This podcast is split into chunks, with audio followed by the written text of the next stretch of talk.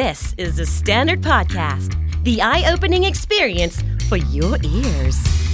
สวัสดีครับ ผมบิ๊กบุญ และคุณกำลังฟังคำนี้ดีพอดแคสต์สะสมศัพท์กันวันละนิดภาษาอังกฤษแข็งแรง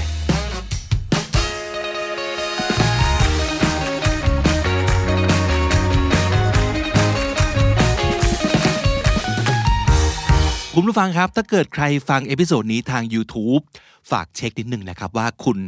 ได้ subscribe หรือยังนะครับ เพราะว่าตอนนี้เรามี Account YouTube Channel เป็นของตัวเองแล้วสำหรับ The Standard Podcast นะครับ เพราะฉะนั้นที่นี่รวม Podcast ทั้งหมดทุกรายการของ The Standard นะครับ สังเกตว่าจะเป็นเจ้าโลโก้ก้อนสีม่วง แทนที่จะเป็นสีแดงนะครับ ส่วนช่องสีแดงก็ยังจะเป็นเรื่องของข่าวสารนะครับ ตามอัปเดตกันได้ แต่ว่าถ้าเกิดเน้น Podcast อย่าลืมกด subscribe ที่ช่อง The Standard Podcast YouTube Channel ด้วยนะครับ วันนี้เราจะพูดกันถึงเรื่องของความอึดอัดนะครับของคนประเภทหนึ่ง ซึ่งเป็นคนที่ไม่ชอบแข่งขันกับใคร นะครับคุณเป็นแบบนี้หรือเปล่า โลกนี้มันถูกขับเคลื่อนด้วยการแข่งขันเนาะโดยเฉพาะอย่างยิ่งในโลกของธุรกิจการงาน ความรักความสัมพันธ์ก็ใช่ หรืออะไรก็ตามทีนะครับ ใครที่อยากจะก้าวไปข้างหน้า อยากจะชนะอยากจะเป็นที่หนึ่งมันก็ต้องมีเรื่องของการแข่งขันต่อให้เราเป็นคนไม่ได้อยากแข่งขัน เราก็ตกอยู่ในวังวนของการแข่งขันเสมออยู่แล้ว แล้วถ้าเกิดเราเป็นคนไม่ชอบแข่งขันกับใครล่ะ มันจะมีที่ยืนสำหรับเราไหมนะครับ รู้ว่าหลาย ๆ คนจะอึดอัดกับสิ่งนี้นะ เพราะว่ามันเหมือนกับไม่แข่งไม่ได้ แต่คำถามเราคือไม่แข่งไม่ได้เหรอนะครับลองมาดูกันสิครับว่าสิ่งนี้มันเป็นข้อดีได้ยังไงนะฮะโลกนี้เอาจริงก็จะมีคนแบบสองประเภทใหญ่ ๆ ก็คือคนที่ชอบแข่งมาก กับคนที่ไม่ชอบแข่งเลยนะครับซึ่งคนชอบแข่งมากเนี่ยถ้าเกิดมีเรื่องการแข่งขันมีรางวัล มาล่อซะหน่อยหนึ่งเนี่ยโอ้จะยิ่งคึกคัก แต่ในขณะที่คนไม่ชอบแข่งเลยเนี่ยถ้าเกิดมีเรื่องการแข่งขันปั๊บเนี่ย performance ตกเลยนะ หรือว่าถอดใจไม่สนุกทันทีนะครับแต่ถ้าเกิดเอาเรื่องการแข่งขันออกไป ดีไม่ดีเขาทำได้ดีกว่าต้องให้แข่งอีกนะ ใช่ไหมครับ แต่ว่ามันก็จะมีคนประเภทที่ 3 ซึ่งคุณผู้ฟังอาจจะเป็นประเภทนี้ ซึ่งคือประเภทเดียวกับผม ก็คือปกติแล้วไม่ชอบเลยในเรื่องการแข่งขัน ถ้าเกิดเป็นเรื่องส่วนตัวนะ ไม่ชอบแข่งเลย สักนิดเดียว แต่ถ้าเกิดเราทำงานเป็นทีมขึ้นมานะครับ โดยเฉพาะอย่างยิ่งคนที่อาจจะมีลักษณะต้องเป็นทีมลีดเดอร์เป็นหัวหน้าทีม เมื่อนั้นการแข่งขันจะเป็นสิ่งที่สนุกมากสำหรับเรา เออ เราเป็นลูกครึ่งนะ คือถ้าเกิดส่วนตัวไม่ชอบแข่ง แต่ถ้าเกิดเป็นทีมจะรู้สึกว่าเฮ้ยสนุกว่ะ ทีมเราต้องเอาชนะเขาให้ได้ เออ คุณผู้ฟังเป็นแบบนี้หรือเปล่า มันอาจจะมีคนประเภทนี้อยู่เหมือนกันนะนะครับ เพราะฉะนั้น ไหนเรามาดูซิว่าเราจะได้ข้อคิดอะไรจากบทความที่เราไปเจอมาบ้างนะครับ Why people without a heart to compete are the rivals you can't underestimate ทำไมคนที่ไม่ชอบแข่งขันนะครับ without a heart to compete ก็คือไม่ใช่คนที่มีหัวใจเป็นคนที่ชอบแข่งขัน โดยธรรมชาติเนี่ย are the rivals you can't underestimate คำว่า underestimate ก็คือประเมินค่าต่ำเกินไป ไปดูถูกเขาไปมองข้าม ด้วยความประมาท ว่าคนอย่างนี้ไม่น่ากลัวหรอกนะครับ นั่นคือ underestimate เขาว่า rivals ก็คือคู่แข่งหรือคู่ปรับนะครับ อันนี้อาจจะเป็นบทความที่พูดกับคนทั่วไปที่เป็นคนชอบแข่งขัน ว่าอย่าประมาทคนที่ดูเหมือนหงิมหงิมติ่มติ่มแล้วดูเหมือนไม่ไม่มีความเผ็ดร้อนในเรื่องการแข่งขันนะเพราะว่าคนพวกนี้มองข้ามไม่ได้ นะครับ มาดูซิว่าข้อดีของคนที่ non competitive competitive ก็คือชอบแข่ง non competitive ก็คือไม่ชอบแข่งขัน ข้อดีของพวกเขาคืออะไรนะครับ ข้อหนึ่ง we're less stressed ความเครียดครับ stressed เมื่อเราไม่แข่งกับใคร ความเครียดเราจะน้อยลงทันที ลองนึกถึงการทำอะไรที่ต้องแบบ แข่งกับใครสักคนหนึ่งตลอดเวลา แล้วก็มีความกดดันว่าแพ้ไม่ได้ ถ้าแพ้จะรู้สึกแย่แน่ๆ ความภูมิใจในตัวเองจะหายไปตำแหน่งชื่อเสียงจะหดหมดไป ความเครียดแบบนั้นเนี่ยไม่เป็นสิ่งที่ healthy สำหรับหลายคนนะบางคน healthy ครับ เพราะว่าเขาถูกขับเคลื่อนด้วยสิ่งนี้จริง ๆ เพราะฉะนั้นถ้าไม่ให้เขาแข่งเลยเนี่ยเขาจะไม่มีแรงกดดัน ไม่มีแรงขับเคลื่อน แต่ถ้าสมมติเกิดเป็นคนจำนวนมากที่พอเจอความเครียดแบบนี้แล้ว รู้สึกแย่แล้วมันบั่นทอนนะครับ คนที่ไม่ชอบแข่งขัน ก็จะไม่ถูกสิ่งนี้บั่นทอนเลย เพราะว่า stress มันสามารถจะ it could take a lot of energy away from from you ถ้าสมมติเกิดเรา stress น้อยลง if you have less stress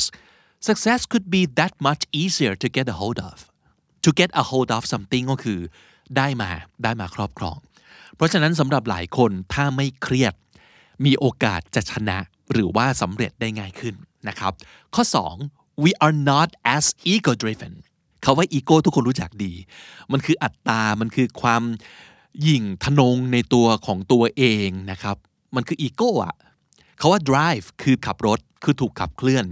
ego driven ก็คือถูกขับเคลื่อนด้วยอีโก้ ด้วยอัตตา เพราะว่า people who compete often do so in large part to satisfy their egos ต้องยอมรับว่าคนที่ชอบแข่งขันส่วนใหญ่นะฮะส่วนใหญ่ มักจะเป็นคนที่อยากจะตอบสนองอัตตาของตัวเอง นั่นคืออยากจะเป็นที่หนึ่งฉันอยากเก่งฉันอยากสำเร็จฉันอยากอยู่เหนือคนอื่นฉันอยากพิสูจน์ตัวว่าฉันมีคุณค่า มันจะถูกขับเคลื่อนด้วยอัตตาด้วยตัวของเขาเอง but if you don't have the heart to compete don't have the heart to do something ก็อาจจะแปลตรงๆว่า ไม่มีใจจะทำอะไร ไม่มีกระใจจะทำอะไรนะครับ แต่ความหมายลึกซึ้งกว่านั้นก็คือ to feel that you're unable to do something because you feel it would be unkind การไม่มี heart ไม่มีหัวใจจะทำอะไรก็อาจจะหมายถึงการที่ไม่อยากจะทำอะไร เพราะไม่อยากทำร้ายความรู้สึกคนอื่น กลัวว่าสิ่งที่เราจะทำจะเป็นสิ่งที่ unkind นะครับ เช่น I don't have the heart to tell him the truth ไม่อยากจะบอกความจริงกับเขาเพราะกลัวว่าเขาจะรู้สึกแย่นะครับนั่นคือ don't have the heart to do something แต่ในที่นี้การ don't have the heart to compete ก็คือ ไม่อยากจะไปแข่งกับใคร ไม่อยากจะไปห้ำหั่นกับใคร then most likely you don't have a big ego คนที่ ไม่ชอบแข่งขันเป็นไปได้มากๆว่า เขาไม่ได้เป็นคนที่อีโก้เยอะขนาดนั้น ก็แปลว่าเขาไม่เห็นความสำคัญที่เขาต้องเป็นที่หนึ่งหรือเขาต้องสำเร็จเหนือทุกคนนะครับ and that's a huge advantage นั่นเป็นข้อดีที่ยิ่งใหญ่มากเลยนะ เพราะว่ามันจะช่วยประหยัดเวลา คุณในการที่จะต้องไปเสียกับการ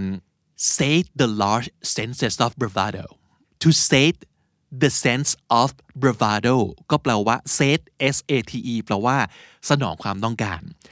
bravado เห็นเขาว่า brave ในนั้นใช่ไหมครับ bravado มันแปลว่า ความ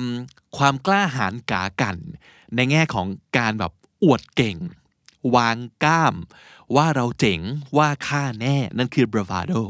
ก็แปลว่าถ้าเราไม่มีอีโก้ปับเราไม่ต้องมาเสียเวลาในเรื่องการแบบวางก้าม ให้ใครเห็นเพื่อพิสูจน์ตัวเอง เพื่อเป็นที่หนึ่งนะครับมันก็จะมีความเหนื่อยน้อยลง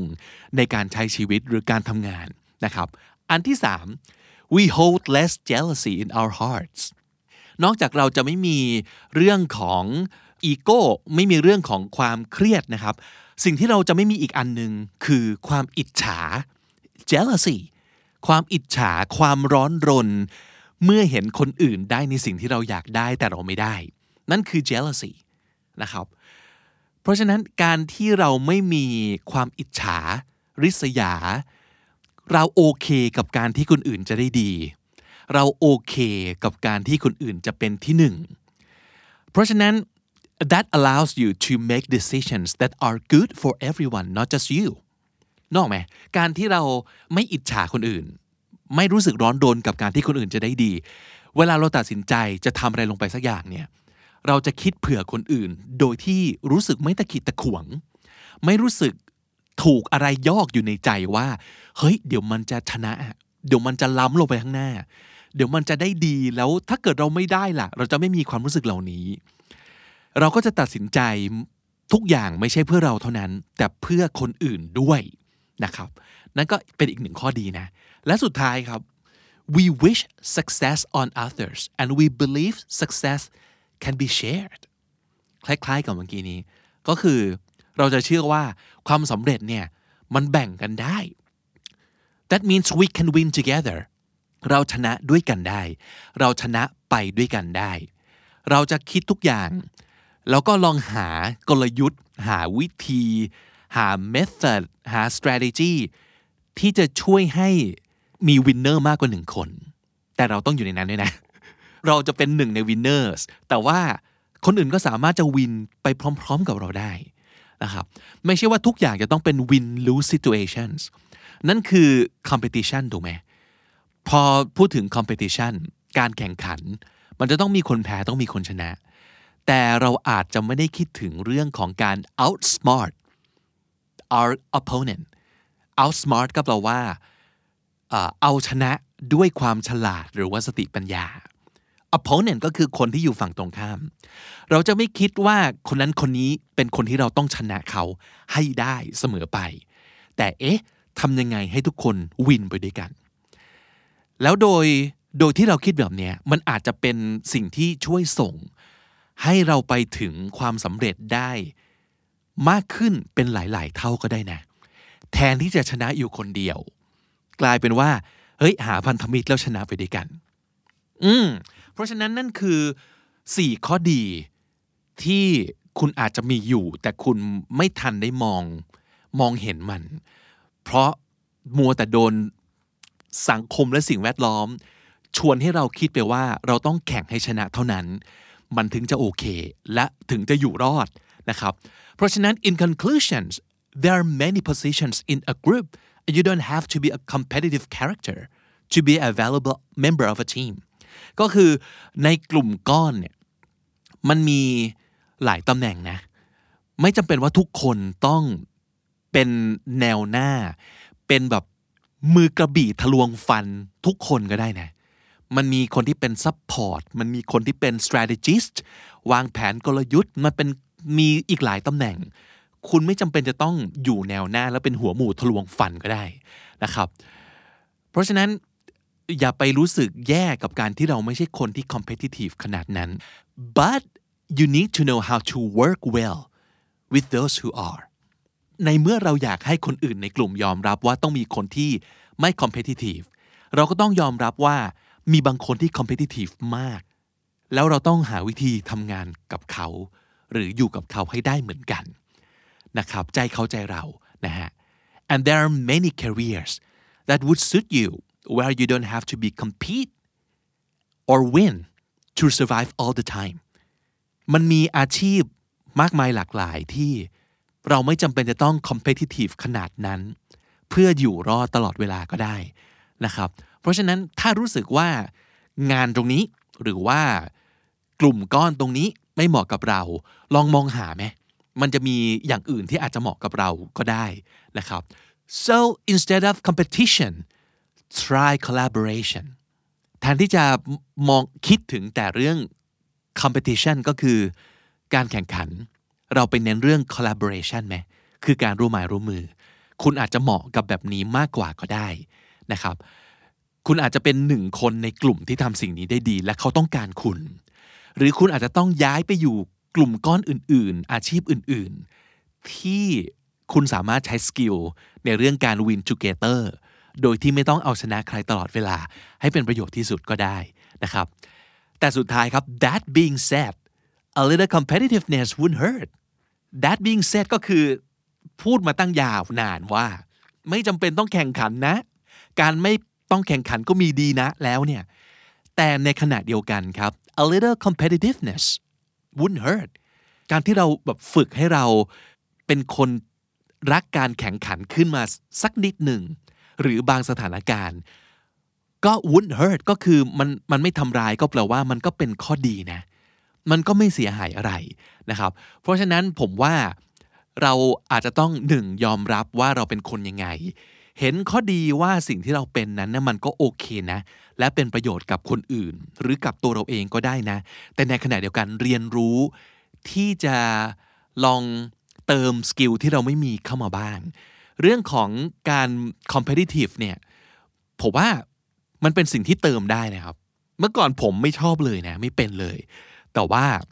พอรู้จักเติมลงไปบ้างเนี่ย ชีวิตมันสนุกขึ้นนะ หรือการงานอะไรก็ตามที่เราทำอยู่ ในขณะนี้มันมีสีสันมีรสชาติมากขึ้น แล้วมันจะช่วยเป็นตัวเร่งปฏิกิริยาให้เราอยากจะพัฒนา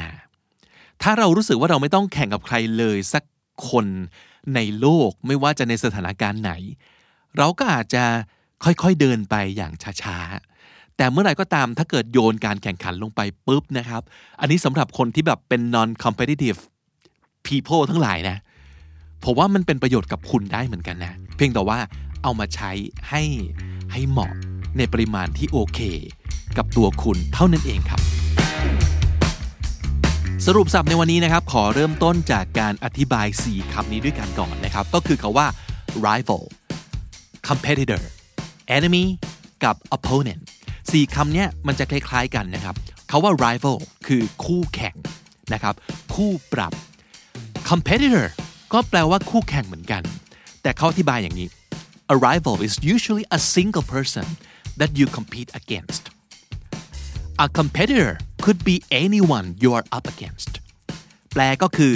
คำว่า rival มักจะหมายถึงคู่แข่งหนึ่งคนนะครับที่คุณแบบขับเคี่ยวกับเขาเป็นพิเศษ เป็นคู่ปรับเลยทีเดียว แต่ถ้าสมมติเกิดบอกว่า competitor อาจจะหมายถึงใครก็ได้ ที่กำลังแข่งกับคุณอยู่ เพื่อช่วงชิงสิ่งที่เราหมายตามเหมือนกัน เขายกตัวอย่างอย่างนี้ เช่นราฟาเอลนาดาลกับโรเจอร์เฟเดอร์เป็น rivals กัน ก็คือสองคนนี้เป็นคู่ปรับช่วงชิงตำแหน่งแชมเปี้ยนกันมาโดยตลอด แต่ว่าใครก็ตามที่อยากได้ถ้วยรางวัลถ้วยเดียวกันกับนาดาลหรือว่าเฟเดอร์เนี่ยถือว่าเป็น competitor ทั้งหมดอ่าประมาณนี้นะครับ แต่คำว่า enemy enemy แปลว่าศัตรู ซึ่งจะมีเรื่องของการมุ่งร้าย มุ่งทำร้าย มีเรื่องของการห้ำหั่นในลักษณะของการแบบ ทำร้ายกันนะครับนั่นคือ enemy มีความประสงค์ร้ายอยู่ แต่ถ้าเกิด opponent opponent เป็นคำที่เห็นฝั่งเห็นฝ่ายชัดเจน คืออยู่ฝั่งตรงข้ามคาว่า rival คาว่า competitor คำว่า enemy อาจจะเป็นคนที่อยู่ฝั่งเดียวกันก็ได้นะ แต่แข่งกันอยู่ หรือว่าแอบประสงค์ร้ายกันอยู่ แต่ opponent เห็นได้ชัดเจนว่าอยู่คนละพวกนะครับ ซึ่งในทางกลับกัน opponent อาจจะไม่ใช่คนที่ประสงค์ร้ายก็ได้ อาจจะไม่ใช่คนที่แข่งกับเราโดยตรงก็ได้นะครับนั่นคือความแตกต่างของ 4คำนี้ rival competitor enemy กับ opponent นะครับคำต่อมาคือ underestimate คำนี้ก็คือประเมินค่าต่ำเกินไป หรือว่า